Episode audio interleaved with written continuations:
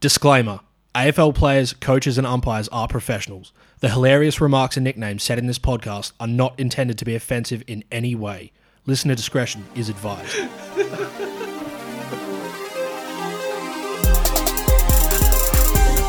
Kiss your cousin. Kiss your cousin. Kiss him on the lips. Kiss your cousin. Welcome to another episode of the Cousins AFL Fantasy Podcast. I'm Keebs, coach of the Super Subs. I'm here with my cousin, Jaydos, applying some lip balm. applying some lip balm. A very sick, deflated, upset, grumpy Jaydos, coach of NFNL, KFKO, no five, no life, no five. No Life. Why are you deflated, mate? Do you want to? Because I'm out. I'm eliminated. I'm done. I've brought dishonor. We actually have brought dishonor collectively to our family It's good to have some company now at the at the foot of the the family at dinner the, table. at the bottom, the very bottom of the family. yeah, the family dynasty is just over. It's like a is. reality check, you know? I've never experienced this before. We need it. We need to come back bigger and better next year. Quite frankly, Make it some just, changes. It just hurts though, mate. We were we were ranked one and two in our league for overall ranking. We, We still yeah, are. We still are. And we're both eliminated from finals. It's upsetting. What's going on? It's upsetting, isn't it? The Oh, well. the game's too easy for everyone else. We move on, we move on, and I'm sure we'll talk about exactly what happened as we go. But to kick us off, I've still got trivia for you, cuz. Trivia. Okay, let's go. Who averaged the most fantasy points in 2015? 2015. Ooh, we're going back a bit now. Gary Ablett. Nah. Stef Martin. Wow. Yeah, Wow. Stefan Martin. And just don't you forget, that guy was an absolute freak of a fantasy player. He was an absolute freak. Was that the third the third year or the second year after his breakout? Oh, I couldn't tell you. Some trivia for you. I actually, yeah, I, I don't know. I reckon it was the third. I'm going to say third. I suspect it's his third, but I thought that was a good one for ruck round. yeah. the media like to pump up ruck round. I don't know how much, Bit of- know, bit of an- what it actually means, but Yeah. Neither, to be honest. A bit of a weird, a bit of a weird celebration. But Stef is kind of like the, the, the golden, the golden man for mid-season breakouts. Yeah. One of the best that I think we've we've ever seen. We probably will ever see. To be honest, came in and averaged over a ton, maybe halfway through the year. Was a Absolute third string stud. He's basically basically what Briggs has done this year, plus ten points. Just crazy stuff. yeah. Actually, I have one more trivia question for you. Okay. Who's going to win the Brownlow Medal this year? Who's the 2023 winner of the Brownlow Medal? Well, you just put your life savings on Errol, Errol Gulden to win the Brownlow. I was hoping you'd reference that. It's pretty funny, but mate, I feel it in my bones. Gulden, uh, mate, it, it is a phenomenal, phenomenal. He, he's paying it like fifty one dollars just quietly, but yeah, it, it- it's a good, it's a good shout, mate, because he's had a lot of massive games that he could get threes in. We had a quick look through his his season to date, and even in some Sydney losses, he's been massive. Like against the Pies, he had thirty seven and, and two, or thirty seven and one when Daicos played bad. That's a three votes. Could just be a, a good smoky, a great smoky even. He's such a freak. Like I think you you sent me a stat. I think it was yesterday, or you sent it to our group chat, and you said that since what like round seven, he's Yep. averaging 122. Yep. was that the stat? Yes, it was correct. That's a 14 round average of 122 people, yeah, he's and he plays on the wing It's it's and off half forward. It's ridiculous. He is a genuine chance to be the next pig. We it gets bandied about a lot in fantasy circles. Seems to be one each year, but he's probably the guy that I'd have my money on for to be, to be inducted into the pen next. He's been so good, and I, without Daicos now as well for the remaining games, we will touch on that a bit more later. But it's you know one of these smokies could could win. I hope Bont wins it. Just truthfully, because I think he deserves it more. I love the than Bont anyone as else. well, yeah, and it, yeah, it's, he's most likely he's the man. I think he's, he's- so good. So yeah, I think he's the best player that hasn't won one so far. Like the things that he does on the field, not many other players can do. So it would be good to see Bont get the chockies, and he's the favourite now. Yeah. Gulden's a good smoky. All right, so let's get into what we scored, our rank, and our trades for this week. Why don't you kick us off? This week I scored twenty two seventy eight. It was a pretty disappointing week for the subs. I moved back about a thousand spots. My rank is now seven thousand seven hundred sixty four. like I said, disappointing week. It's pretty pretty deflating. The trades went well though. I did Neale and Himmelberg to Merrett and Matt Crouch. So I brought in two 120s. Terrific stuff. Uh, they're going to feature in my hogs a little bit later, but it was great to watch Matt Matt run around this weekend for the subs. It was a it was a, a great throwback to the to the glory days of my team and Matt Crouch. yeah. Yeah, he's one of our boys. You got the Crouch Bros, which is pretty exciting, and they they turned up for you. It's pretty cool that both your trades just instantly won twenties. It was nice. But yeah, It was a little bit frustrating that Neale played well, but Crouch still outscored him. So good stuff. What props did to him. How did you go this week? Well, I scored a twenty-two eighty-four, so I had you by what six points? What did you score? Seventy-eight. Yes, six yeah, points. six points. You're seven points ahead of me in overall rank. I still hold the title. Um, somehow we keep almost scoring the same every week, despite all our uniques. I don't know what it is. It's like, so weird. We have we have very different teams, but every week we have a couple of uniques that go massive and a couple that just stink it, and they sort of end up balancing out in some beautiful, you know, family. yeah, I think we had seven uniques this week. Yeah. Six, six or seven, which is enough to be like pretty significantly apart in scoring, but it's just not. We've literally, I, I think we've been within hundred points of each other of overall ranking since the buys every week, just consistently. Yeah. it's crazy. I'm getting you this week though, mate. Yeah. Anyway, so my rank my rank is seven thousand six hundred and eighty fifth, and my trades were Touk Miller, which we'll get into later, and Lachie Neale. I also traded out, and I went to Kelly and Libba. So one was terrible, and one was good, and we'll talk about them a bit more in the hogs and flogs because, yep, and I'll talk about them. So let's get into it. Let's get into our hogs for this week. And straight into it, my hog, Libba. What a guy, man. He's so beautiful. He's so hard at the footy. He's just, he's probably the best inside midfielder, just in, like straight up inside in the comp. I was watching him closely. He just doesn't, no cheap junk, nothing like that. He's just, every time there's some sort of stoppage, he scores somehow. Either tackle, handball out, clearance, kick, um, just smashing. He's had 10 plus clearances um, for like four weeks in a row or something. like Wow, that. Yeah. that is a stat. yeah. It would be slightly frustrating the lack of marks, surely as an owner. But I know you you were unsure of your trades all week, and then settled on Libba just before just before the game. So Yeah, I don't know. It, I wasn't that keen on. I mean, What my. Bont, Bont was my inclusion all week um, until the Touk news, and I had to sort of meh, do some stuff.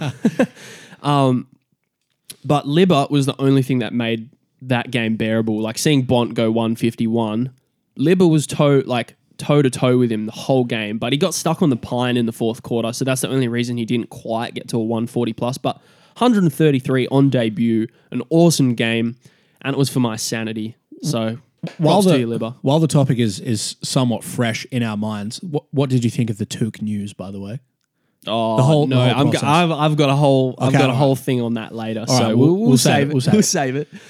Right, but yes, Libba, good on you, mate. Well, I'll get into my hog then, and I've done the double again. It's my two inclusions, Crouch and Merrett. Just guys, thank you so much. Thank you so much. Matt was getting around the junk. That was the the terrific part of this. He was leading up for little plus sixes, getting junky. He had another massively impactful game. Was one of the best on ground again. It feels so good to own Matt Crouch. And Merrett, I rectified my my mistake from what ten weeks ago when I chose to get Noah Anderson over him, and was instant instantly rewarded. So they're my two my two hogs this week. Yeah, I can't believe the crouch thing, man. Like I knew he he's good. He's still 28 years old. He's an inside beast. He's averaging 111 in the sandful over the last two seasons. So you know he's still got the chops. He just needed opportunity. Um, but the fact that he was junking is like, oh mate. I, I switched it on because I was watching the other game that was on at the same time. I switched it on, and as soon as I turned it on, he got two of just the most useless plus sixes I've ever seen, and I just switched it straight back off. I was like, I can't watch this guy go. Prime prime Matt Crouch stuff. I reckon he's going to be an Uber Primo again. I'm I'm standing by. it. He, he's gotten better each week He has, yeah. from from a fantasy standpoint. Anyway, last again, the showdown was probably his best actual game, but this week from a fantasy standpoint, the Tog is solid. The CBAs are solid. He's playing well. Like the media is pumping up. Nicks is even copping some criticism. Has been getting getting baked Yeah, from me. which is from from everyone, mate, for not playing Crouch in the team for so long. Did I did we hot bake Nicks last week? Or did I just say that to you off air. I actually don't remember, but Nicks got hot ba- hot baked.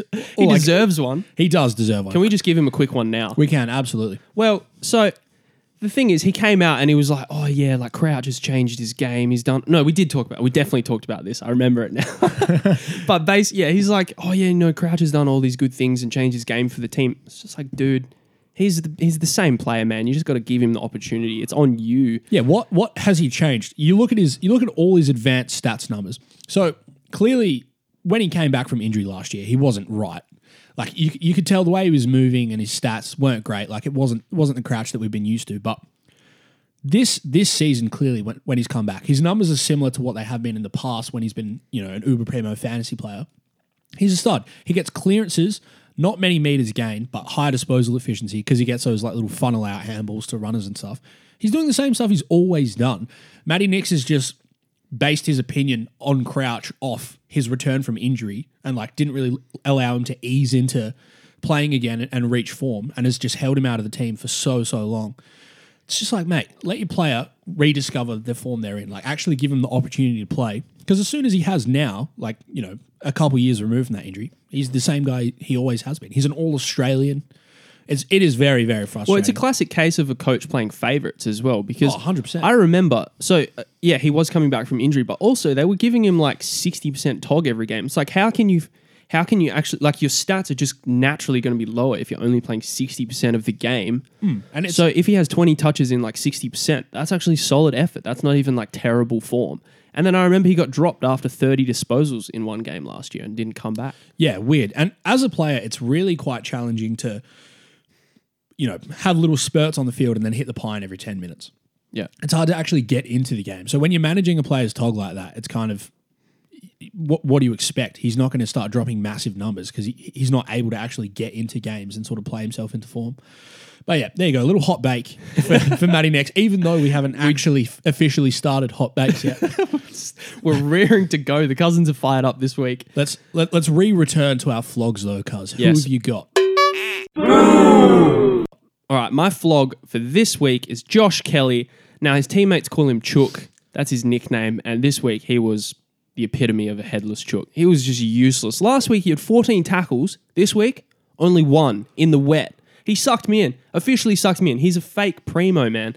He genuinely just, I couldn't, I, like, it was the most frustrating game I've seen all season. My finals matchup was on the line, and I was I was sitting so pretty before this game, and I watched him just crawl to seventy one, agonizingly. He was on like fifteen late in the mm. second quarter. Yeah, It was almost gross. halftime. I was so like, gross. oh my days! Even if he goes crazy with the junk, he's only going to get to an eighty. The CBAs are reasonably high as well. He had 18 out of a total just under 30 CBAs. So, you know, well over 50%. That's enough to, to put up a decent score, even an 80, but 71. I, I feel your pain, mate. That's not that's not good at all. That's what I mean. I yeah, he just had a terrible game. Yeah, one tackle. He had two marks. He went at sixty one percent Just a bad disposal game. efficiency. Yeah, just was nowhere near it. I'm expecting him to bounce back, but I yeah, he's actually also. I sent you a stat. I think he's made himself. His average for the season is now below where his starting figure was. Like his starting price that figure was. Yeah, so you can't even cling on to the fact that he's outperformed his starting price because he hasn't. He's actually dropped below. I mean, yeah, Pretty, pretty, pretty disappointing. I'm, I'm there with you, mate. It's, it's, it's a frustrating one. I mean, we were both owners earlier in the year as well, um, and he just didn't hasn't quite hit the heights of Uber Primo Josh Kelly that we thought he would. He's had games that he's played, you know, well, put up some decent scores, but hasn't really shown the ceiling, and he's also showed the floor that is a is a big concern for Josh Kelly. Yeah, well, he had that 30 when he was tagged by Finn Maginness, but he's also had a couple of 70s that are just like out of the blue. And you can't you can't have an Uber Primo that drops a 71 with no attention and just because, you know? yeah, exactly. So to me, it's as close as it gets to never I mean, there's a price for everyone, but he just finds a way to disappoint every year. And Josh Kelly, this might be the last time I own you, mate. So you're my flog. Fair. All right, I'll get into mine. I've got two again because I have two basically every week, but there, there's a tinge of comedy to both. I'll get into the first one, which is George Hewett for his 105, and that's because last week he scored a 66, so I benched him for Windhager this week, and he outscored Windhager by 41 points. It's like Hewett, man, come on, please, what are you doing to me? It's so it's just was so frustrating to see because I would have I would have leapfrogged you in overall rank if I if I fielded the man and my trades were slightly different. Um, yeah, 105 on the bench. It's just frustrating. It's it's good in the fact that I've got really solid cover in the midfield now, but I'm a little bit little bit flat about that. So that's the first one. The second one, this might be a bit controversial, but Nick Daicos. I know you got injured. I know you got tagged, mate, to your 37. But I was was late to the Daicos party this year. I've owned him for six weeks for a 102.3 average, and I would have been better off fading the man for the entire year. I'm upset about it now. Just a little flog for you there, Nick, mate. Thanks for nothing this year for me. There you go. It's bitter and it's sweet, isn't it? Because it's bitter because we both own him finally, but it's like slightly V- the vindication. exactly. it's like we. I feel better about my ability to analyze the game in the like in the preseason. We saw Finn Maginness tag him to I think it was a sixty odd Yeah, in the yeah. preseason game, and you know it's a preseason game, so primos obviously don't try as hard, but we were like, man, Nick Daicos is the kind of guy that doesn't like attention. True. And then two, we saw that it was so effective that it's like, well, that, I guess that's the blueprint for him. We're going to see it happen a lot more. Just didn't happen. No, no coach tagged him like properly up until they played the Hawks again this week, Yeah, there was and he was tagged to a thirty-seven. little like Lachie Jones went to him one week, stuff like that. Like Kerno is giving him a bit of What's attention. Lachie Jones going to do? Yeah, it's ridiculous. How can you let a guy who's playing for the best team in the league just run rampant all over your team? like all the coaches, week in, week out, he was the Brownlow favorite by far. Just have like one of the most dominant seasons that a, a player's had that I can remember, to be honest. Like, it was, has been terrific all year. It's frustrating that it took 21 rounds for that to come to fruition. But like you said, a little bit of vindication for us because what we saw was real. It was real. Yep. um, yeah, it's just a bit of a Sometimes things just play out on a different time scale to what you expect, or just slightly differently. But we saw what we saw, and it was right. And a lot, we weren't the only ones. A lot of very good coaches faded him at the start of the year with the exact same thought process. So, you know, it just it happens, and fantasy is a funny game like that. Absolutely. I think as well, if I haven't actually done this, but if you combine all the tags that Daicos has actually had this year, his average would be well under 100 in games that he's been clamped because he's had some light tags that didn't quite do the job. But, you know, he dropped a 99 against Adelaide with a tag. He got a bit of attention against Sydney, dropped an 84. The Carlton Kerno tag dropped to 79. Um, Port gave him some extra attention a few weeks ago for an 86. Like, the tags have still impacted generally. None have just been quite as good as they were this week. So, Yep. yeah, your tag Daicos, your clamp Collingwood, just do it. What we've seen it, from him it. in the second half of the season is sort of what we expected. Like games where he just gets off the chain and has a big score, but also games where he was quiet. But the start of the year when we didn't own him, just consistently bang 110 plus, 110 plus, 120. You know? Ridiculous. So anyway, that's that. And we'll talk more about Daicos because obviously the news is he's out for six weeks. He's injured, and we basically all have to find a replacement for him. So we'll talk about that a bit later. But yes, here's your flog for this week. All right, I think it's time for us to move on to our hot bakes. Hot Bakes. All right, cousin, I'm going to go first this week because I actually have three hot bake. So Three. You're a, you're a heated man. I'm a heated man. you're, you're getting out all your, your missing finals anger on the pod. yeah. I love it. Okay, go. Okay, so I mentioned before that I had a lot to say about the whole Touk Miller incident, but I want to hot bake just everyone involved in the whole. I want to call it a saga because it was just a shit show, just from a lot of parties. So I'm hot baking the AFL's handling of the Touk Miller incident. So first of all, the decision was made independently of the MRO after the MRO had already cleared the incident. So straight away, it basically means the MRO have made another balls up. And yeah, Just- they've had the seven worst- Yeah, just the worst season. Um, Mate, just um, just quickly before you carry on, I want to just slam the MRO as well on this. The MRO is a dead set peanut. I'm sorry. I'm so sorry, but all these like stupid tackle suspensions, this incident where he's clearly seen the footage and gone, nah, you know what? That's that's all right. Don't worry about it. What are you doing, mate? They need a, the MRO shouldn't be a thing. It should be a panel that oversees things together and then makes decisions. Sorry, I'll let you. Know. Is that not what it is? I'll let you, no, it's one person who reviews the footage and then decides. I did know there was a guy that's he- like head of it. I can't remember his name. I did know this. I used to know it. I'll find out. We'll be more knowledgeable in the future. But c- conti- continue. I'll continue. So the the incident was only taken seriously after Dayne Zorko went on radio last week. I think it was on Monday or Tuesday. And he basically went on there and saying, "Oh, it's unfair. Apparently, you can just grab someone in the groin nowadays," and was like basically chucking a huge sook about what happened and saying that the AFL have, have set a precedent that you can just do all these dirty things now, which is just it just blows my mind because Dayne Zorko is just the dirtiest player of all time, and he's trying to he's trying to make out, you know, he's trying to pin other people for similar acts that he would do, you know? Um, and the decision was handed down on Thursday, which basically disallowed Gold Coast to appeal the decision because it would have taken a little while. It would have dragged on into this week.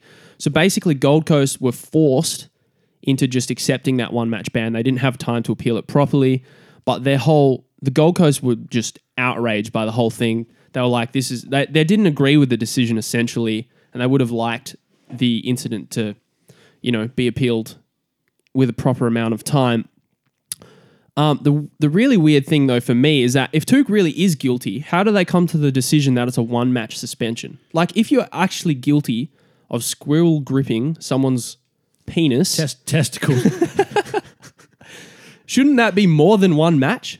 So it just it, the whole thing is just bizarre to me, you know, that it's like okay, they found him guilty and then didn't give him enough time to appeal, but why is it only one match for something as serious as that? It just it, it, bl- it blows my mind. Every aspect of it is just weird and handled poorly. And I don't understand. Mate, I completely agree. Uh, uh, Dayne Zorko deserves an absolute clip as well for just being a, a, a peanut. I could say much worse words, but he's like genuinely probably the dirtiest player in the AFL. Something like he chicken wings people, he eye gouges first year players. Like he's a he's a dead set wanker at the best of times. And for him to come out and sook publicly after the game about a player doing like a dirty act to him, what Touk did is dirty. There's no there's no disputing that. But for Zorko to just be the world's biggest hypocrite, Yeah, get a yeah. This is the second time as well this year that we've like we've clipped Zorko for because what what he said about the Sicily tackle on McCluggage early in the year. As Yeah, well. yeah, yeah. it's like Zorko, mate. Shut up.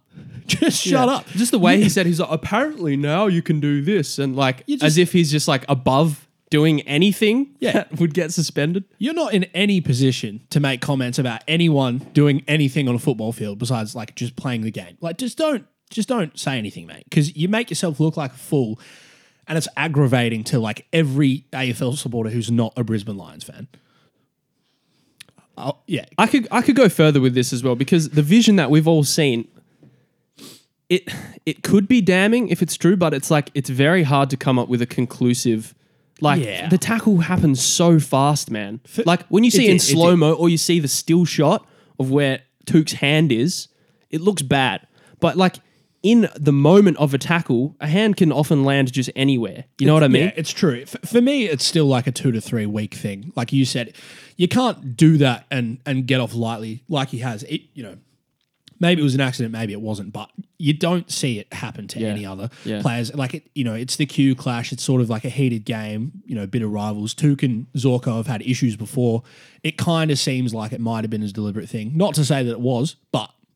That's that's the way that I saw it. But yeah, again, Zorko, man, just shut up. There's nothing worse than someone who comes out after the game and is like calling for another player's head after an incident. Like, what Yeah. happened? What happened to the you know the player's code? Yeah. So the hot bait goes just to everyone involved. Touk, silly mate. Zorko, you're a peanut.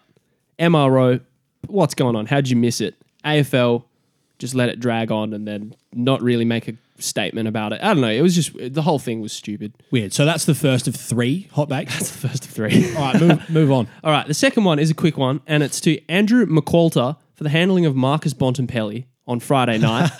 Pre-game, there just all kinds of confusing language coming out of Richmond all week leading up to that game, talking about, oh yeah, we've got a big plan for Marcus Bontempelli, and then another assistant co- coach comes out and says, oh yeah, yeah, like, um, no, we're not going to tag, and then and then pre-game McQualter says, oh, actually, we, we've got a plan in place if we need it, and then Bont just dominates all game, drops a 151, three goals in the third quarter, um, just smashes it.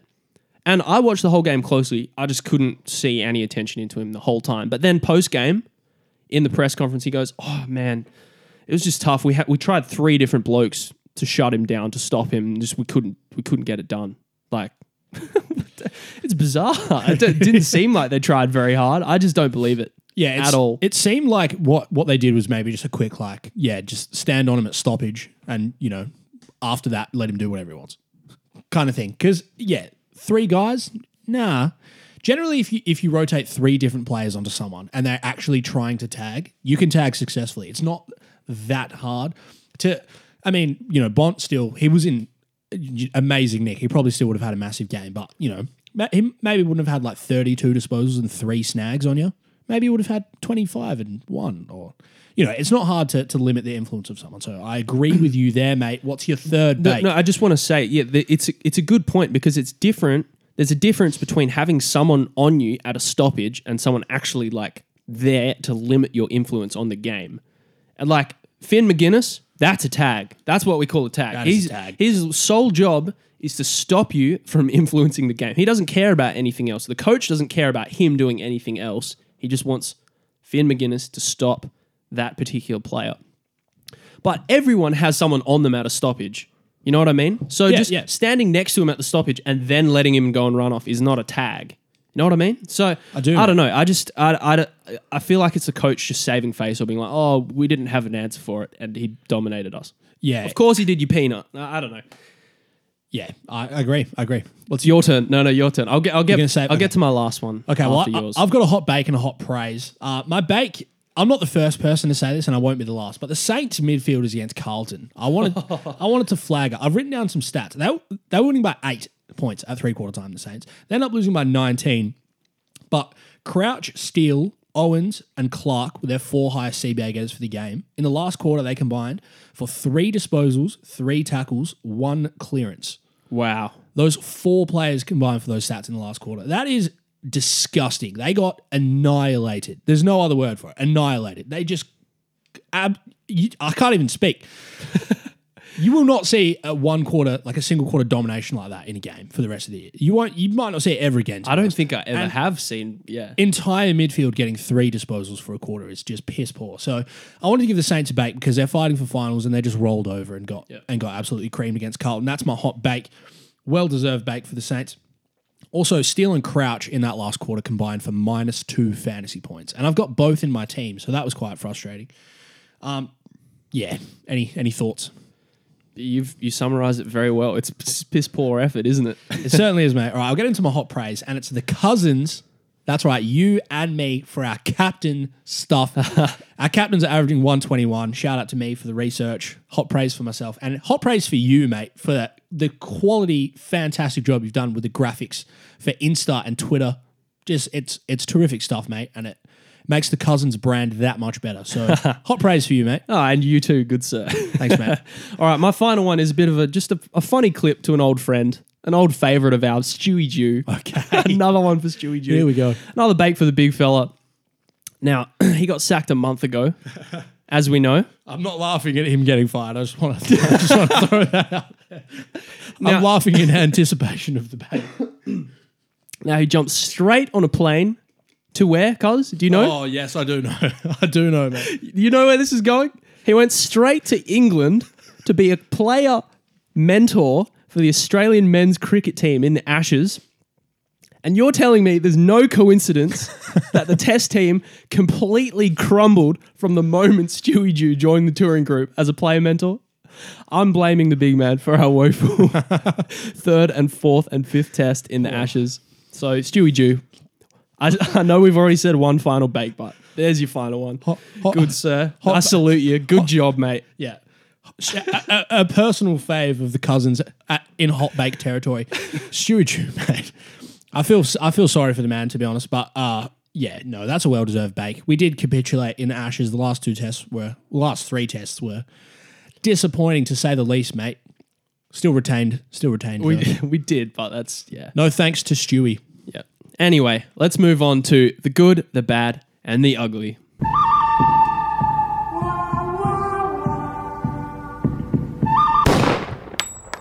Okay, I'll kick us off with my good, and it's Marcus Bontempelli, the Bont, 151. Friday night VC. Unfortunately, neither of us are owners, but like we said, 30 and 3, just a completely dominant game. He's the Brownlow favourite. There's not much else to say about Bont, just the fact that he's been dominant all year. He was dominant on Friday. Yeah, we say it every week. He's so good, and it hurts to not own him. We're, we're fans from way back. He's our boy, and we don't own him. It really does. We, we were owners most years, I think, for, for, for like a four I've, or five year I've period. owned him probably four years in a row at some stage in the season. I haven't started with him every year, but Yeah, and the, the one big breakout we haven't been owners. It is a bit frustrating, but I'm still going to try and look to get him in for the last round or two because I think his ceiling is just going to is going to really be on display for the last few games, trying to trying to pinch the Brownlow off Daicos. Yeah, I think so. All right, my good for this week is James Sicily, the sick dog. He's a beautiful man. Now, I called him the biggest flog of them all a month ago when I brought him in for what I think it was a 65. But I think with Sicily, you have to take the good with the bad. The bad can be a 65, but the good this week was a 160 with 19 marks. Hold your head up high, big fella. And it's funny, like when he's going badly and he's got that grumpy face on, and it's just like it's so easy to hate him. But when he's good, the grumpy face just makes you so just giggly and it's it's just a joy to watch. He just mean mugs him. Yeah. Yep. Yeah. Intercept marks, just just crazy junk, just all over the place. The crazy thing is, he's actually not taking many kick-ins. I think Hardwick took like almost all the kick-ins, but they just they just give it to him. They feed it to him. He's finding players lace out inside 50, just dominating all game. They just had nothing for him. And he helped the Hawks win. So good on you, sick dog. I love you, mate. All right, my bad. Now, I've been waiting to bake this guy for a few weeks, to be honest. He's in my team. He was almost my flog. Noah Anderson for his 84. Now, you hear 84 and you think, there's nothing wrong with that. But he's got a five round average of 94 and three 80s in the last four weeks. He hasn't scored 120 for six weeks. It's not good enough, man. It really is not good enough. I'm so frustrated seeing this guy slowly start every week and then just get to a respectable score. Guess what? I don't respect 80s anymore, Noah. the respect is gone. You've worn out your welcome in my team. You've worn out my patience. I'm sick of it, mate. I'm so sick of it. Every week, he's a liability in the midfield. I chose him over Merrett. Again, five round average of 94. It's just not enough. It's just not enough. So next week, he's on the block for me. I can't wait to see the back of him, to be honest. It just, where's the ceiling, Noah? Where's the ceiling? Where's the consistency? Where's He where's should have a huge one. Last year he had a big one. Even this year he We dropped a 159 early in the year, but crazy. he, he went on that crazy run, and then since then, 80s, 70s, 90s, he's dropped f- like four 80s since his last 130. It's like, come on, I can't work out with Noah what the correlation between the good and bad scores are There's with nothing. the actual with the actual games. You know, it's like It's is it a just a lottery. It's not role related. It's just sometimes sometimes he dominates. Yeah. Sometimes he doesn't. Yeah, he, he he is a terrific AFL player, but not quite there for fantasy. He's he has chops though, man. It's so frustrating. He does, and he's still young. He's a premium. He's just not an uber premium. Um, and maybe uh, it's my fault for seeing him as something that he's not. But stuff you, mate. Yeah. Well, yeah, picking him over Zach Merrett ten weeks ago is one of the one of the most painful Damien Barrett sliding doors moments you'll get. It's an all-time clanger. Zera's dropped like four 150s in that time. Th- oh, I think three 150s, a 140. Just gone on an absolute monster tear. So, yeah, it is an all-time sliding doors moment. Maybe things would be different. I'd probably be in finals, still be alive, the subs. This, Probably. this year, but Yeah. there you go. All right, it's time for my bad, and I'm giving it to Josh Dunkley for his 81, which is a very ordinary performance from Dunks and totally out of character. I, I don't know. Is it is he still hampered by that injury? Like he can't. I, I know there was a lot of talk about it last week when when everyone came out with their captains. All the um, all the content creators talked about their captains and had Dunkley high, and I know I saw a few people question whether he should be up there because he he on his podcast with Adam Treloar went and said that a calf tear is something that you carry for multiple weeks even after you keep playing. So he was saying he's still sort of carrying the injury, but then last week we saw how good he looked. Regardless, played solid time on ground. So I thought, ah, he must be over it now. But this week he had low time on ground. It just looked nowhere near it. It kind of looks like early season dunks. So I don't know. I, I expect him to bounce back next week. But Yeah. yeah, just not good enough. bit of an interesting one. He he let down the Cousins captains this week. Um, I don't really know what to make of it. I think maybe you just steer clear of VC and C for, for the remainder of the year, or maybe this week. I don't know. After not really passing the eye test at all, it is a bit of a concern, but he's probably still going to be. You know, I don't. I don't expect him to have two bad games in a row. That's why Uh, you wouldn't I, think I would, so. I, it's just just out of the blue, and then he'll be back. Cool. All right. My ugly this week, I've gone with the Shees, Harry Sheezel for his 53. A lot of people thought he was a primo. There was people still bringing him in because he's he's got a relatively soft run for the rest of the year. But 53, it's just a gross score. That it- it's probably the sole reason that a lot of teams were eliminated from their finals this week. Um, yeah, 53s are just not going to cut it in fantasy finals. Not even close. It's weird because he still had the role, but just couldn't, couldn't find get the footy. Zeebs is all over him, mate. Oh, Ooh, Zeebo. Zeebs. Um, we'll get we'll get to that discussion a little bit later, but Zeebs. All right, my ugly for this week is Jack Steele. You touched on it before that last quarter that he had, but what what on earth kind of season is this man having? So weird, so so weird. Yeah. Just when you thought he was back, he drops a 59, 11 disposals for an entire game.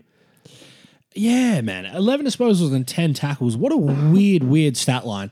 He, he's the captain of the club as well. The team's fighting for finals. You just expect a bit more from him. I, I, especially coming off some form, like three or four weeks of like really, really solid form. In, a, in a, an important game for the Saints, like he wasn't tagged. I don't know. I don't know what the issue was. I heard I heard people say that he tagged Cripps. What?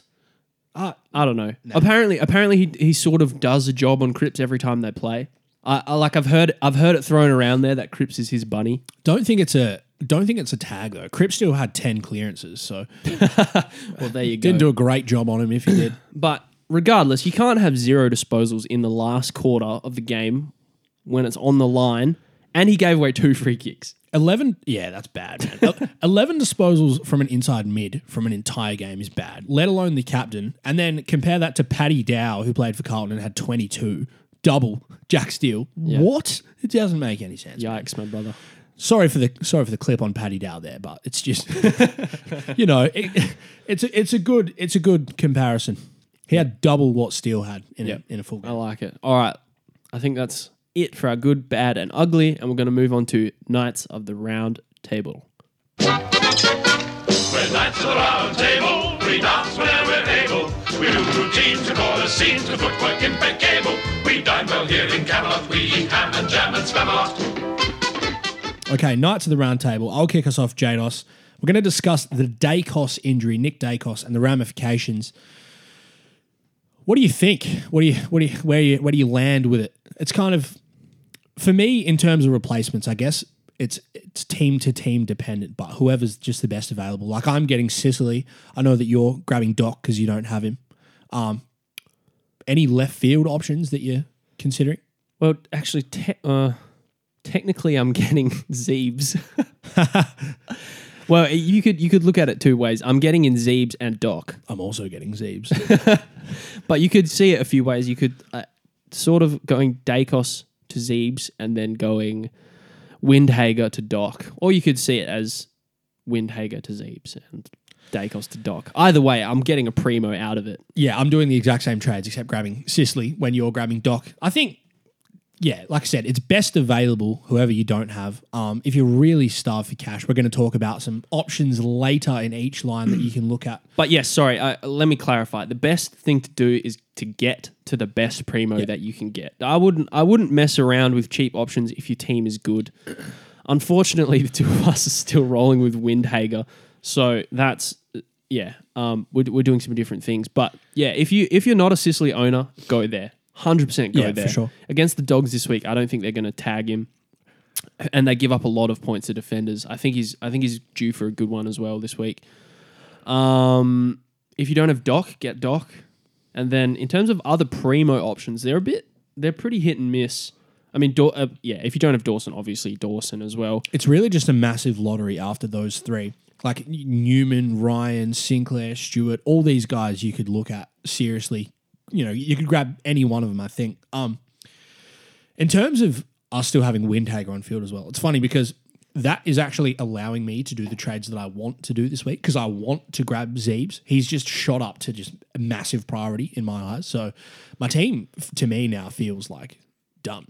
great, fantastic. We're both massive Zeebs heads. Zeebs We've fans. got we've got to own it. One last hurrah with our man, Oh. with our man Zeebs. ride or die with Zeebs. king. Yeah, I'm keen on it. But honestly, though, he like with a little, you know, farewell retirement tour, he could be anything. He gets insane junk anyway.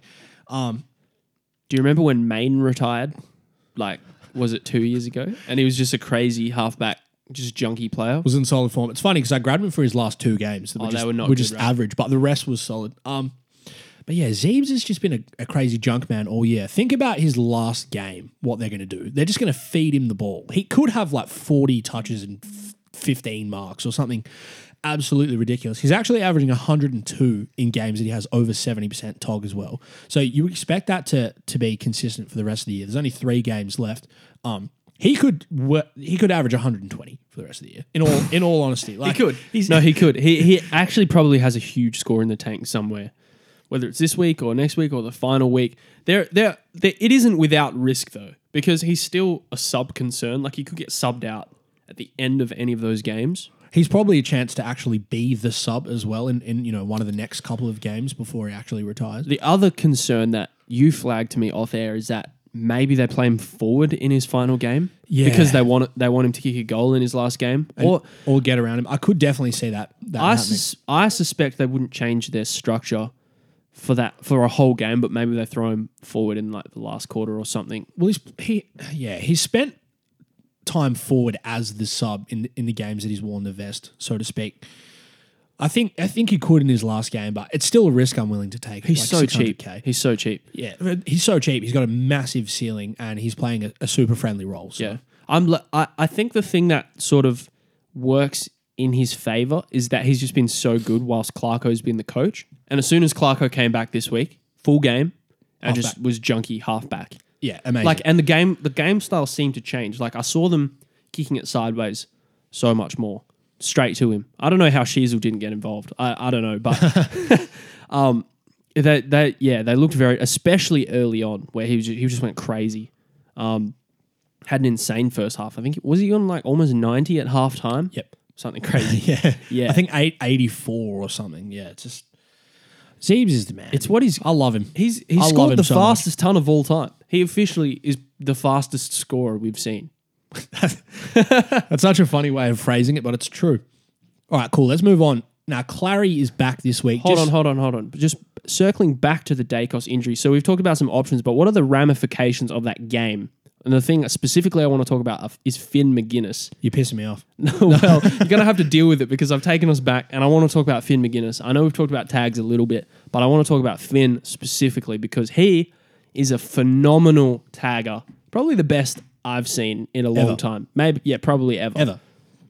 I'm, I'm ready to call it. The, the way that he just clamps, he's big. He's 189 centimeters, like 88 kilos. He's, he's big. He runs. He ta- He's just he clamps. Like you can't get So off. he's- you cannot get off him. He's gonna tag Bont this week.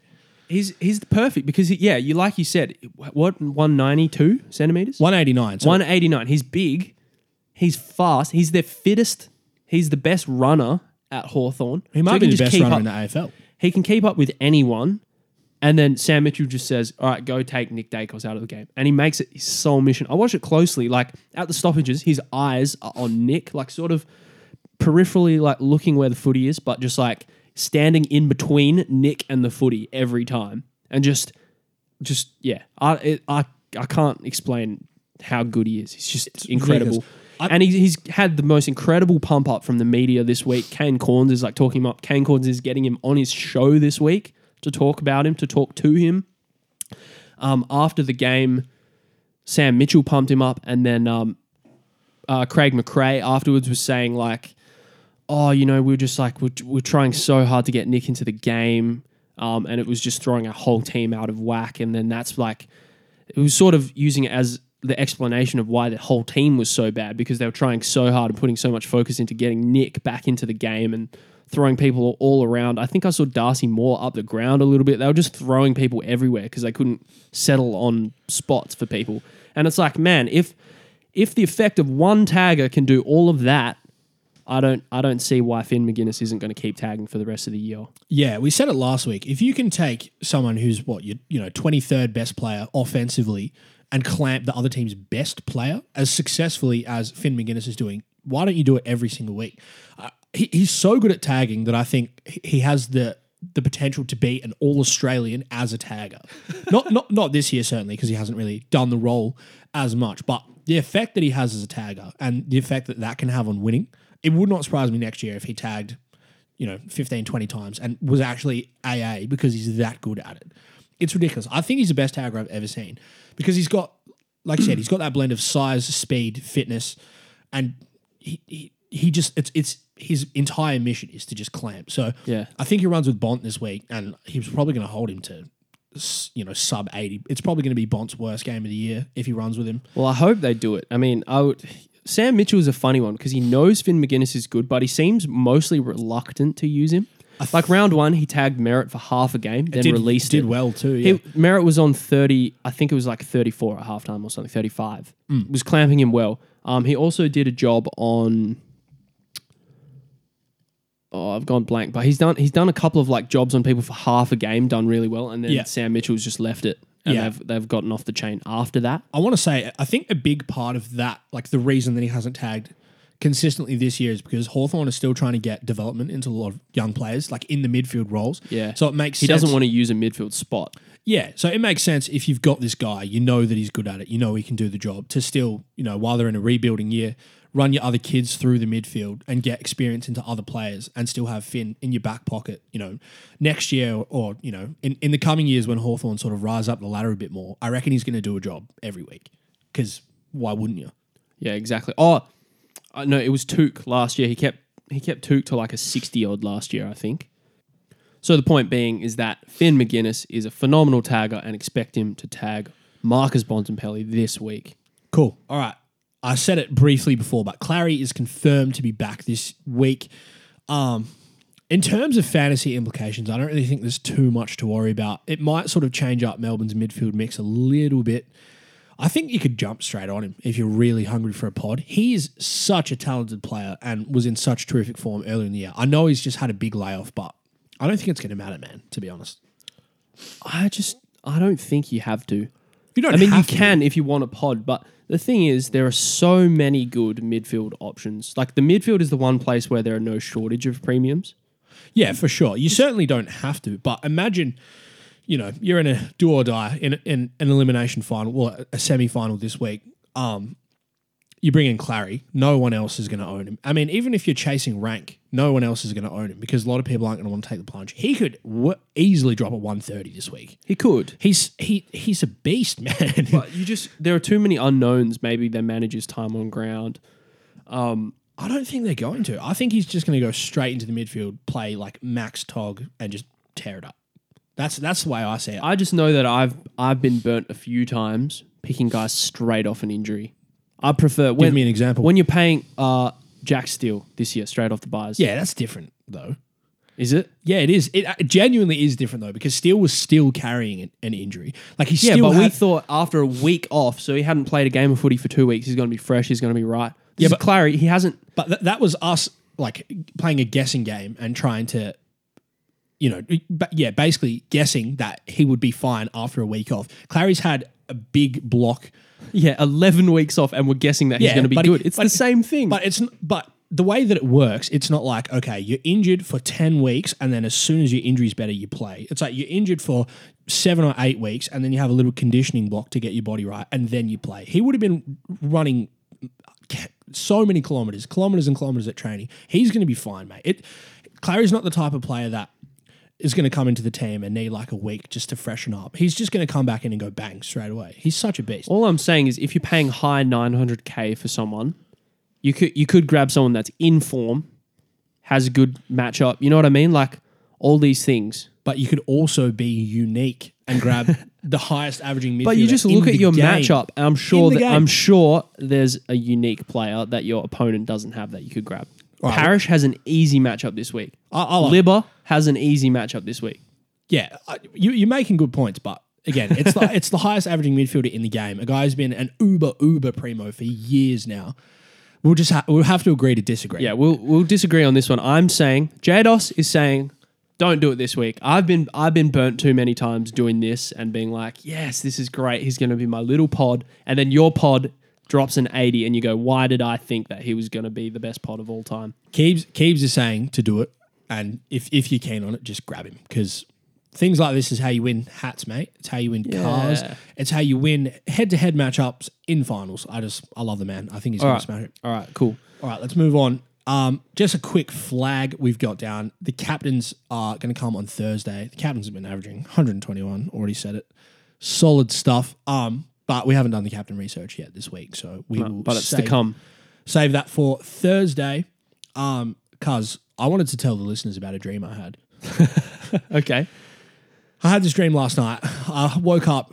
It was it was really just nightmarish. It was I woke up in sweats. I was scared. I sat up quickly in my bed. Had to get the misso to rub my back just to help me through it. Sam Flanders scored 45. He was on 45. there was 12 minutes left in the game. And it was stressful, mate. It was on some weird backyard oval. It was a bit it was a bit confusing to be honest. But 45 with 12 minutes left. And I'm scared. I'm so scared. I need you to I don't know. What does this me, mean? mate. No, I I had a bad dream too. Was it a, was it a premonition? No, I don't know. Was know. it a premonition? Was it was it just a dream? It w- yeah. Was I it- was um. It was almost like a flashback. The dream was that I got stranded in Phuket without my passport. I couldn't get home. I thought you meant a, a fantasy. No, a no, not a fantasy dream. But it, it felt real and it was horrible. But anyway, hey, I'm sorry. That, We're here to I'm talk about your dream. I'm sorry that you went through that, cousin. All right. thank you. I That ca- means a lot. I care about you deeply, mate, and I don't want you to have dreams like that. But was my dream a premonition? I don't know. I, I, I'm very wary with fantasy dreams. Yeah, like, look- I always like to take them as truth, but I, I think had- they just it, they highlight your insecurities and your fears. And Hmm. if anything, it's just it's just that you're not completely sold on Flanders. You know, He- but he's been fantastic. I just want to reassure you of that. Thanks, mate. Appreciate it. It is hilarious. I've had I can recall three fantasy dreams. Hey, I've had. diddly. This this being this being the most recent. I also had a dream that Basher Hooley dropped a 150. Didn't happen. I think he scored like a, a 50 that week. And then I had a dream that Connor Rozee dropped a 140 earlier this year, and he didn't. It wasn't the week that he dropped a 140. He has dropped a 140 this year, but just on fantasy dreams, cousin, because it's an it's an interesting talking point. Have you had any weird ones that you would like to share on the pod? No. No, no fantasy dreams, none. No. Clearly, you don't think about the game enough. No, I have. I actually can't think of any off the top of my head right now, though. yeah, I don't know. It's, it's weird how fantasy pops into your head while you sleep. And you, and you wake up thinking about it. It really does. It takes Shows how much it means to us. Yeah. It does. It means a lot at Cousins. Cousins HQ. That's why it's been such a s- just frustrating season for us. But anyway, It has. hey I- diddly. What's that? What is that? Is it? Is that? Hey diddly neighborinos. is that Ned Flanders? Must be time for our stupid, sexy Flanders check in. Feels like I'm wearing nothing at all. Nothing at all. Nothing at all. Stupid sexy Flanders! This week, the sexiest piece of arse in AFL missed out on his fourth straight game of 30 plus touches. He had 27 this week, but still getting it done with 94 points. It's a nice return on his price, and I just want to reassure you on your, you know, on your terrible dream that you had. There's nothing to worry about. This guy is just going to keep twerking out these good scores, mate. Nothing to stress about. Don't worry about your dreams. It's just your own insecurities. It's all good. Thanks, mate. Thank- Flanders has got your back. I've got your back. Thanks, mate. That helps. It does help. I feel I feel relief, relief and optimism now. Good. All right, beautiful. Okay, let's move on to our final talking point, and that is that we've gone through and had a quick look at the best underpriced options in each line, just for people that are chasing some some value still. I know not everyone's teams are finished, and even some are. There's you know forced trades each week.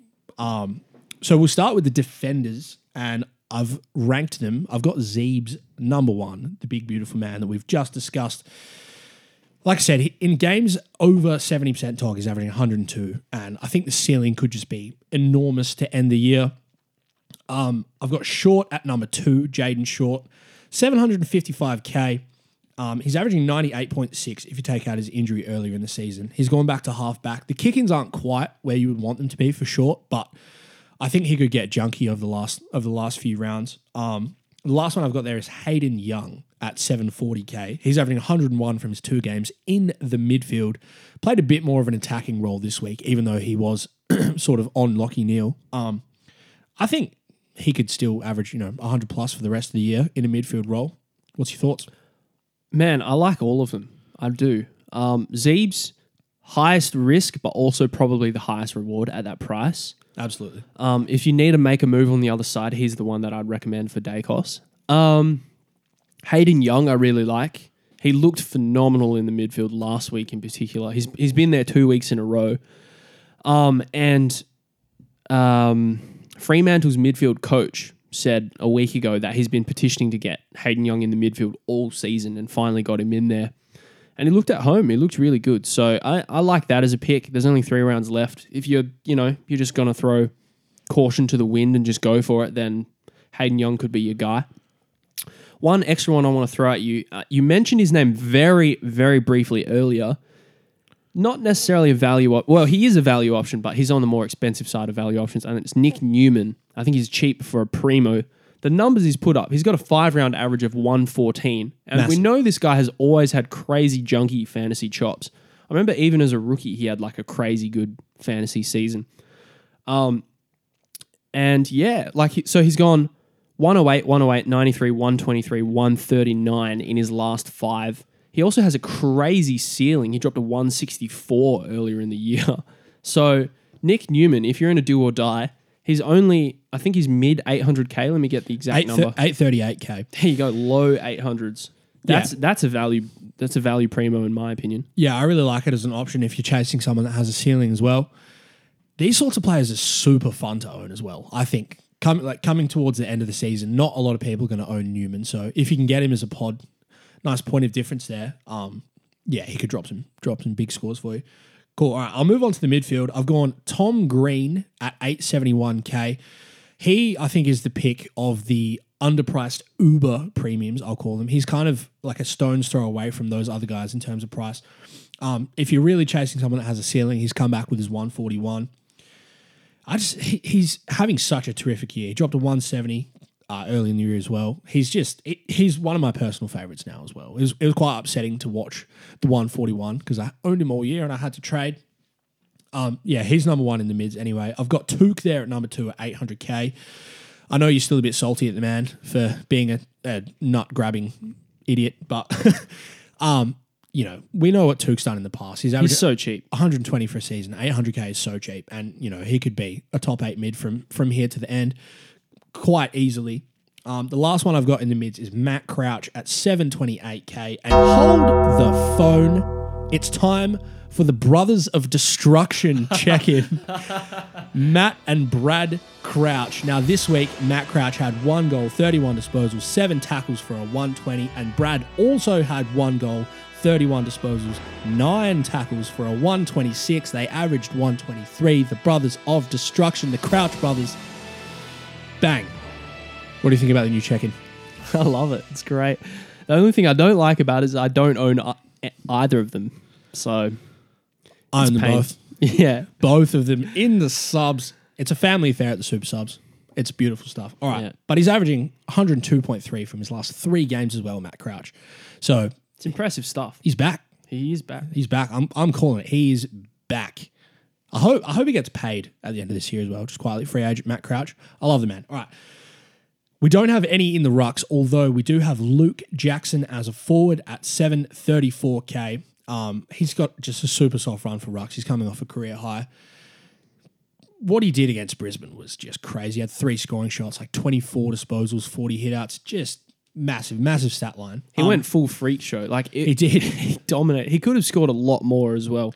Um, yeah, he was on 200 watch in Super Coach as well. He got pretty close. I think he dropped a 170 something. But he comes up against West Coast, who are already an easy ruck matchup, an easy anything matchup, and Bailey Williams just got suspended for a week. So Yeah. he's coming up against a ruckless West Coast, even even easier. Yeah, 734k. I like it as a smoky for someone. If you need someone cheap and you need to win this week, Luke Jackson is your guy. Yeah, I agree. They've got just a soft run to the end of the year. So West Coast, as you said with that Williams, they play Port next week, who are just super easy for Rucks to score in as well. Um, then the Hawks to end, who are sort of a middling team. They were hard earlier in the year, but they're sort of becoming easier by the week. Um, anyway, the rest of the forwards, I've got Butters at 818k. He's got a three round average of 106, coming off 130 against Geelong. Um, he had a bit of a dip in form, but that seems to have subsided now, and he's just back to doing what he does best. And the last one I had there as a forward is is the Zeebs again. He repeats 605k. As I said, massive on Zeebs this week. I think he could just have a, a massive ceiling to end the year. Clarko back, and he's playing that junky role. So there you go. Anything to add? Um, not for forwards, but another name just popped into my head.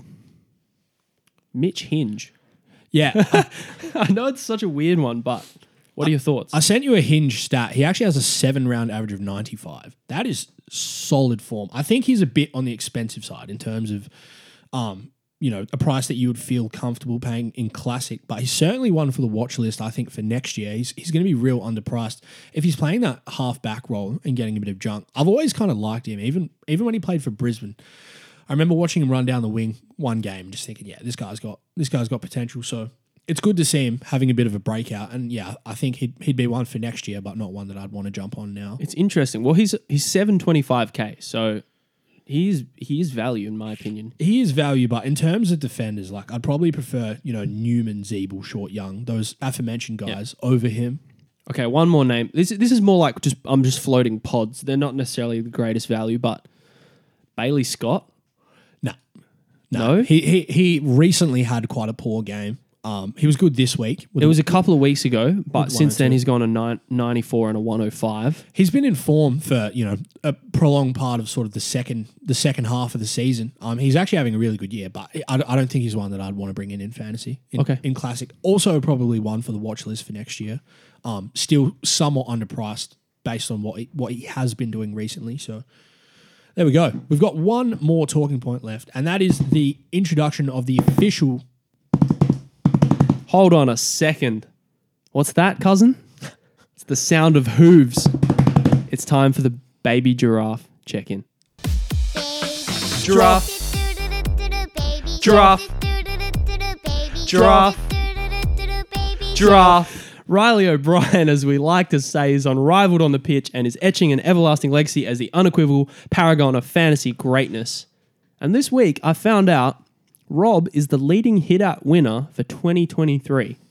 And he came up against Witts, who is widely regarded as the best tap ruckman in the league and is number two for hitouts. So it was Clash of the Titans this week. And guess who came out on top? Our boy Rob had two more hitouts than Wittsy. Yeah, buddy. 41 hitouts from those beautiful angelic hands, and he is officially the most dominant tap ruckman in the game. Doctor Rob.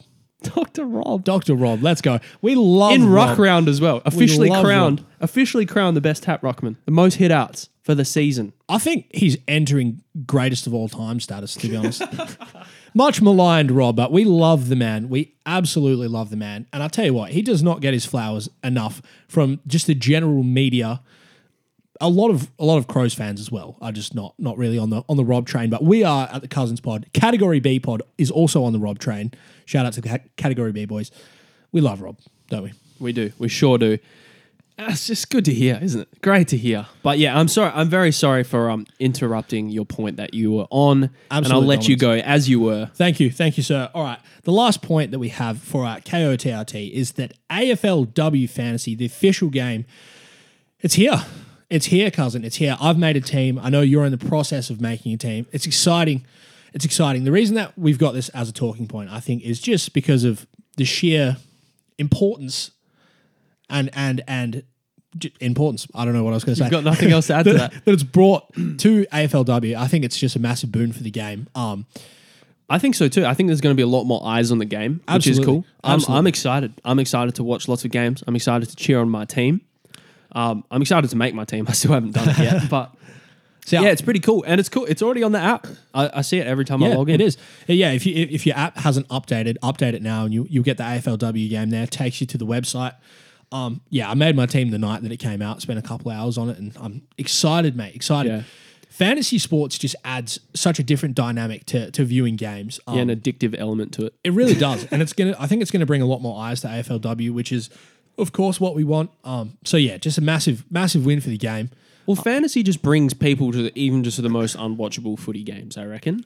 Yeah, it does. Like a- any any sports really. Like I play I play NBA fantasy. I play AFL fantasy. We played EPL fantasy. Well, sorry, uh, uh, World Cup World fantasy. Cup fantasy. Um, BBL fantasy. Yeah, We've done a lot. BBL, BBL fantasy. Like f- fantasy just adds such a such a great element to to the games. It brings eyes in, and it just makes it makes there be stakes in every game essentially. So, um, yeah, it's going to bring a lot more eyes to to the sport, which is Yeah. awesome. Let us know if you want us to make any AFL women's content for the fantasy because we, I mean, we don't know. We've never played it before, but we're kind of just gonna have a crack. Maybe we'll we'll tweet our teams out there, and Yeah, we'll see. if we're doing well and we we fancy ourselves a shot, maybe we'll keep making more content play around it. Of course, Yeah. you can win a Toyota Corolla as well, which is which is an awesome awesome prize. Only only a ten week season too. So, um, I think you know the more people that play get get get your chance at the the Corolla, bring some eyes to the Mm. sport. It's a it's great. Actually, I had one more thing I wanted to talk about with this AFLW fantasy, and it's just about how the rules are different to our normal AFL fantasy for the men's game. I think it's kind of cool that they have three trades a week, and I thought, I wonder what the like what normal fantasy would be like if we had less of a salary cap at the start. Like we couldn't just start with as many primos, but we had three trades a week for the season. If that would make teams more different or just it would be a very different game. But I was just just thinking about how what how this season has gone and how teams have been so similar, and it's felt easy, Wait, so quote unquote. So less salary cap. Yeah, so you could trades. so you had to start with like more rookies, or just or you really had to be like, okay, I'm going to start with like weird mid prices, Hmm. um, or just like find value in places that you you just wouldn't ordinarily think, but you're sort of forced in that direction. I think think it would make teams more different. Yeah, I, it, it certainly would. I think make teams more different. It would add it would add a, a more enjoyable element to the game as well because it feels like we we say it every week, but it, it sort of does feel like the game's been a bit too easy. So less less money, um, you know, less primos in each starting team, and and having to Yeah, look and for a bit but more it left. Also makes it more fun. of a trading game as well. yeah, exactly. I, I, I just thought that would be more interesting than it's really like you're thinking about okay am, am I pri- prioritizing cash gen in these kinds of ways early in the season and then like storming home because you can quickly change your team with three trades a week it also would like I know the game has been easy but it's also been frustrating this year the amount of carnage that there's been like feeling my team is stagnated because of the carnage where it's like when you have three trades a week it's like you can sort of sideways that one primo that gets that is out for a week due to these random suspensions or anything really, and then still do like a downgrade upgrade with your other one. So you still you don't have these frustrating weeks where you're like, oh, why is it always my team? Like, Yeah. do you get what I mean? But but the starting thought. the starting part of the season is harder. Yeah, it's an interesting thought. I, for one, I, I like the two trades a week to be honest, because Carnage does add sort of another element to the game, and it makes it a little bit more challenging. I would just like to see pl- players be priced higher to, to you know, so, so we can start with less Uber premiums. Have That's to, what I have look mean, More yeah. at mid prices. I, I would like to see that change come in, but in terms of trades, I think I like the two per week in in just in, in the normal men's game. Um, yeah, I think tr- three. Although it would make starting squads harder, making that change, it would it would probably make the end of season outcome a little bit easier to achieve. Like, would probably finish teams. Oh, maybe maybe on par with what we do now with the, an extra trade each week. It's pretty significant. Think about all the stuff you can do in the buys. Like some weeks in the buys, you can do two upgrades in one week without having cashed up prior. Like it's pretty significant. Yeah, it was just a thought. I'm just curious to see how it goes when we play AFLW fantasy and just to see Yeah. what because I remember really actually enjoying the 2020 season when we had three trades a week. do you it- remember that? It was it was a It was a weird season because scoring was completely different. But I do remember having a shocking start to the year, but feeling like I was just like, I don't know. It, I just just felt really attached to my team that year. I came home so strong. That was my worst year by far. Yeah, I remember 20- my overall I th- my overall rank ended up being like 4K. I think I, I finished ahead of you. I think, but yeah, I was like 11k, mate. It was my worst year by far. Yeah, okay. by far. yeah. but I I just remember just enjoying having three trades a week But, Yeah, it was- but coming it from was. behind. Maybe, maybe that's why I enjoyed it because I had a good end to the year. I don't know, but just feeling like I could come back because there was lots I could do. I could fix up issues. But this year, I just feel like I've just been trying to patch up uh, like holes in a ship that is just slowly sinking, and two trades a week is just hasn't been enough. I don't know. Even though my team is quote unquote complete, it's hard to explain. It's hard to describe, but it's just been a very frustrating run since the buys. Fair. Yeah, it's it's been a it's been a weird year this year, but all right, cool. Oh, one more thing. Sorry, on our AFLW fantasy is that Selby's game is also still still open for this year. So Yes, don't forget about Selby. so there's yeah there's there's two. There's the official AFLW fantasy and Selby's version of AFLW fantasy. Um, Moreira's magic. that's the one. Go and go and check that out as well. Cool. All right, that wraps up Knights of the Round Table for this week. Let's get into our listener questions now, cuz. All right, so the first question we have is from John, and it is If Ziebell continues to get a full game, is it time for Sheezel to be traded? What do you think? I'm unsure if the two correlate too much. I think she's maybe just had a bad game this week. I, I think it's time for she's to be traded anyway, to be honest. Um, again, though, I, am not sure if the two correlate. I, I'd still be looking to move off Sheezel, though. Yeah, that's it is weird. I I feel like I watched most of that game, not all of it, and yeah, I just couldn't really see Sheezel very much. He was like totally just nowhere near it in the first half. Um, I don't know if that's necessarily because of Ziebell though. We we've seen that they can score together, so yeah. But I think you're right. It's probably time for Sheezel to go anyway. Yeah, Ze- considering he's capable of dropping a fifty, even when he has the role. He's a first year player. Just Yeah, exactly. there, there are guys we've seen.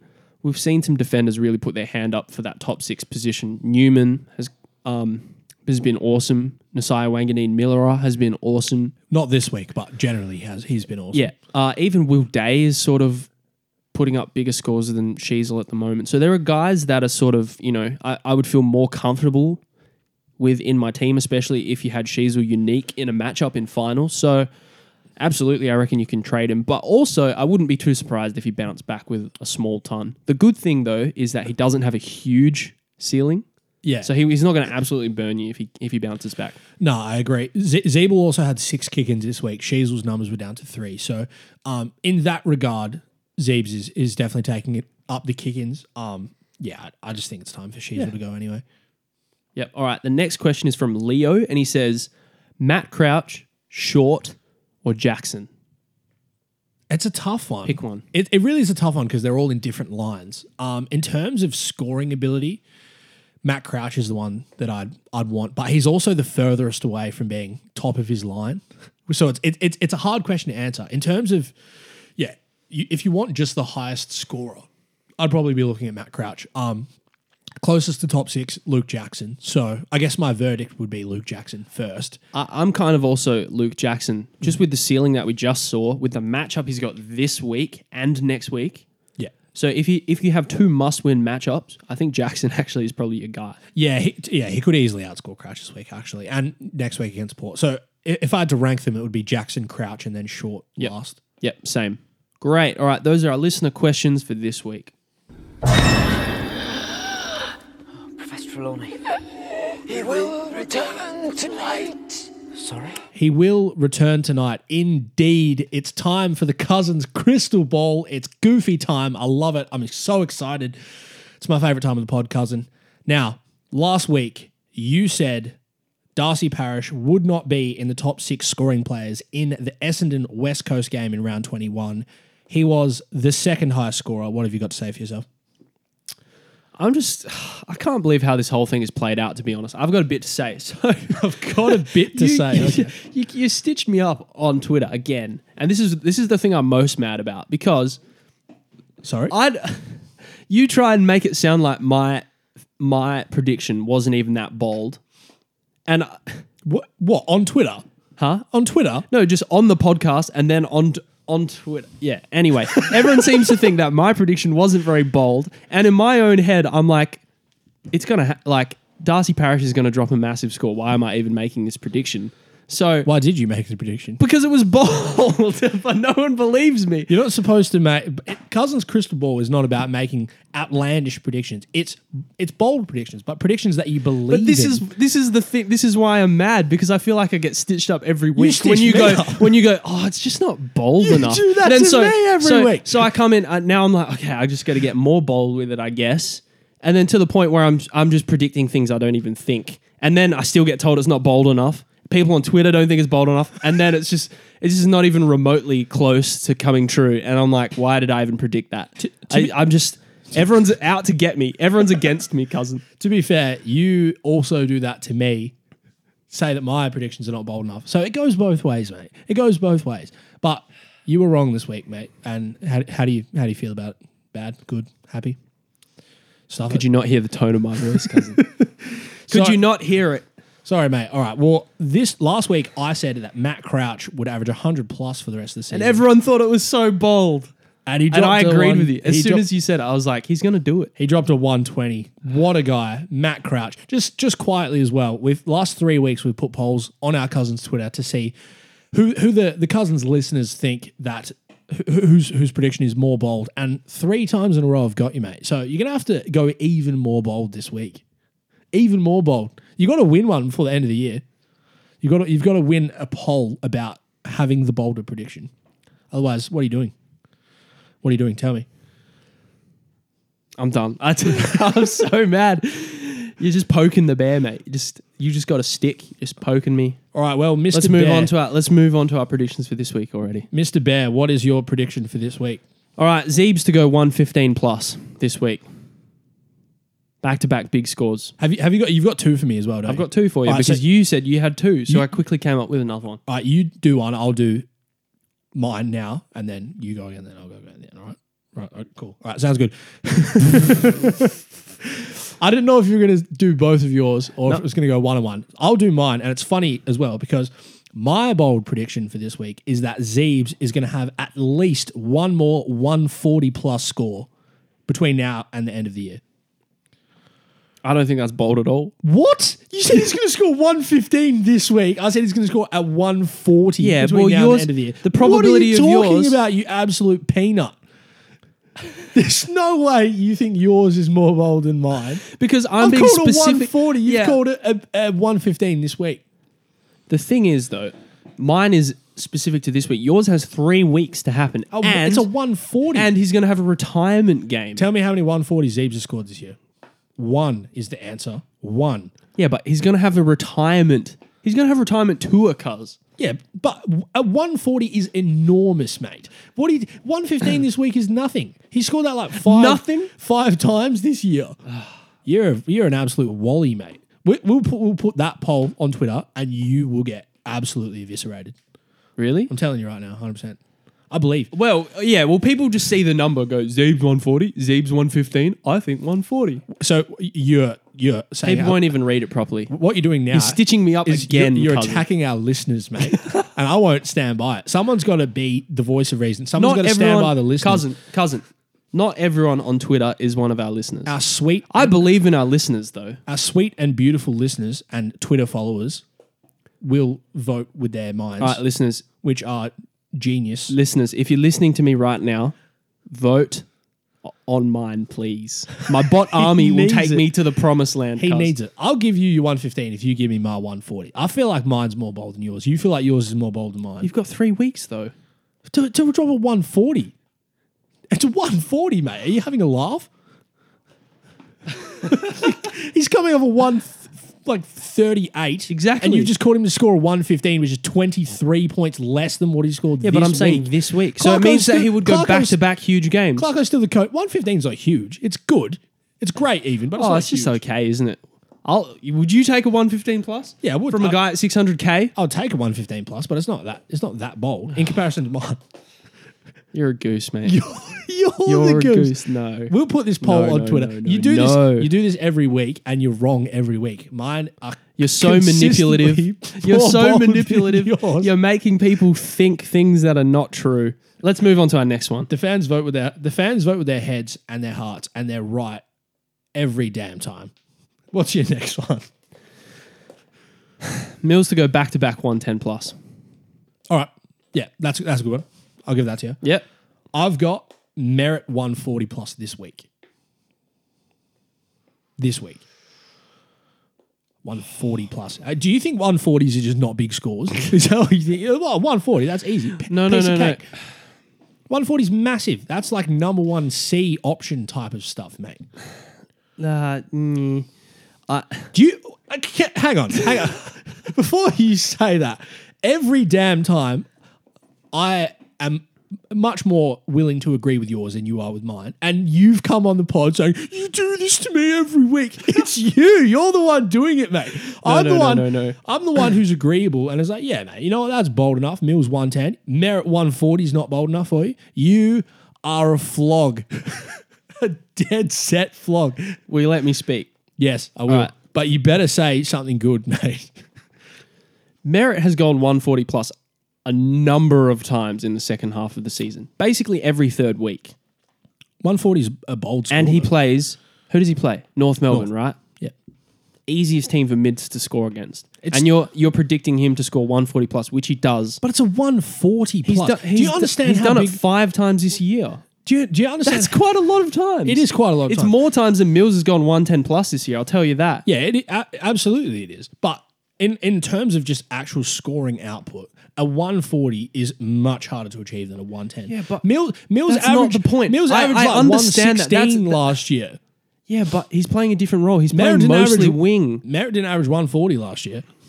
You're pissing me off. Are you pissing me off? I don't understand how you're hearing 140 and you're like, you know what? right, this That's is the this is the one that needs to go on Twitter because this I've, is I've got two. I've gone two with 140s, and you're telling me neither is bold enough. 140 is massive. It's you're just, massive. you're just using the number to make it seem like Tell me how would- how you would feel if Merrett was your captain and he scored 140 this week. I'll be like, of course he did. Do you know out, out of all our bold predictions that have tried to call massive scores this year, only one of them has hit. Are you all right, mate? You're having a fit. You're causing me to die. Do we need to take a tea so you can cough your? No, we're all good. Coffee you can chestnut. have it. You can have it, but I want you to put it on Twitter because I am curious about this. Okay, so wh- which are we, are we putting both on Twitter? Uh, We're gonna I'm more curious compare about the both. Mills and Merrett Mills- one, to Mills be and Merrett. honest. I, I'm gonna get you, man. I'm telling you. In both, I reckon. I'm confident. All right, all right, mate. You've you've you've called a you've called a 110 and a 115. I'm just sick of this segment at this point. you reckon it's more bold than my 140s? What? I'm sick of you. Where I'm do sick of you this get segment. off? Seriously, mate. no, okay, we'll move on. We'll move on. We'll put the polls on Twitter. Be sure to look out for them and vote. I'm keen. We'll, we'll talk about it. We'll talk about it on the pod next week. Let's move on to fantasy proverbs. Fantasy Proverbs. It's time for fantasy proverbs, your favorite segment. Now, Cuz, you're going to kick us off this week. What have you got? Well, I've got two for us this week, and they're both from actual AFL related Media. media, content, whatever you want to call it. All right. First one comes from a post game interview, and I'm going to do my best to do a James Sicily impression. He goes, Look good, feel good, play good. How good? and I heard it this morning, and it just resonated with me. The way, you know, he's just, he was up and about. And I think we've been playing the game wrong this whole time. We've been basing our picks based on form, role, history, matchups. But the key, as James Sicily says, is to look good. If you look good, you feel good, and then you play good. We need to start picking the good looking players. That's what I've realized. Who have you got in mind? Run us through some sexiness. Bailey, Bailey Smith doesn't do it for you, does No, def- no way.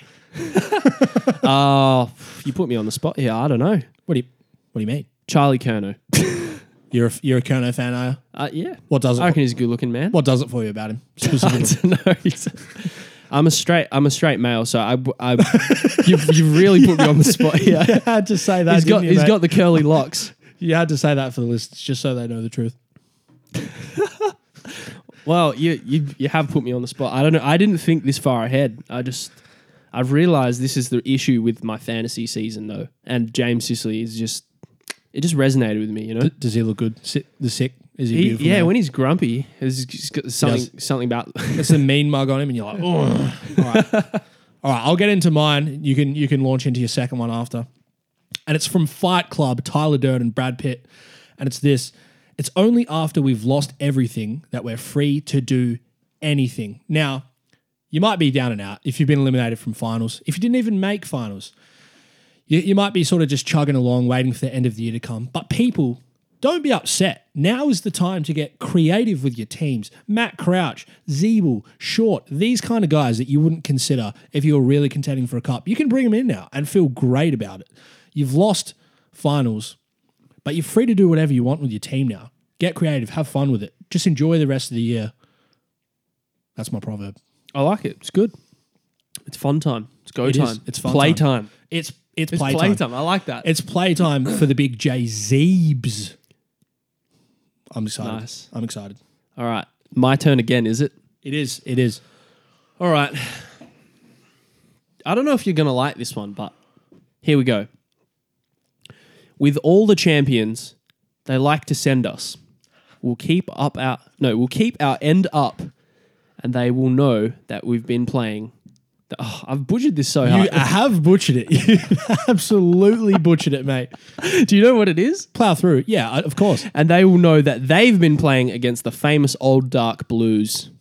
It's the Navy Blues Carlton theme song, team song. We might have to dub the actual song over that. Just to, Yeah, that was that was atrocious. I'm very sorry, but if this song can inspire Carlton to go from a six game losing streak to a seven game winning streak, then I'm putting it in my ears this week. It's it's going to inspire me to bounce back. You're the gonna- Cousins resurgence Listen to it on your runs.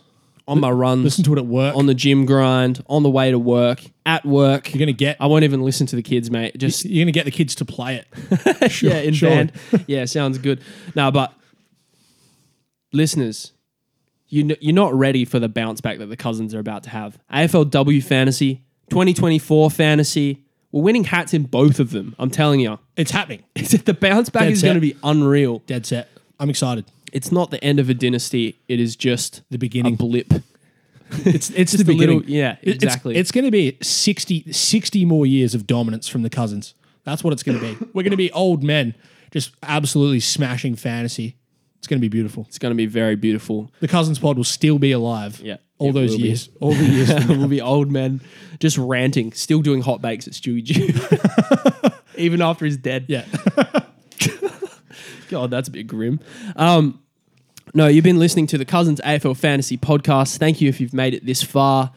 Um, good luck if you're still in finals. Well done to you. Um, we're down and out, but we're having fun. It's playtime. We're loving it. Um, follow us on Instagram at The cousins fantasy. and on Twitter at The cousins pod. Thank you so much for listening. Thanks for tuning in. Good luck with your trades for this week. Good luck for round 22, and we'll see you next week. Thanks for tuning in. Kiss your cousin. Kiss your cousin. Kiss him on the lips. Kiss your cousin. Kiss your cousin.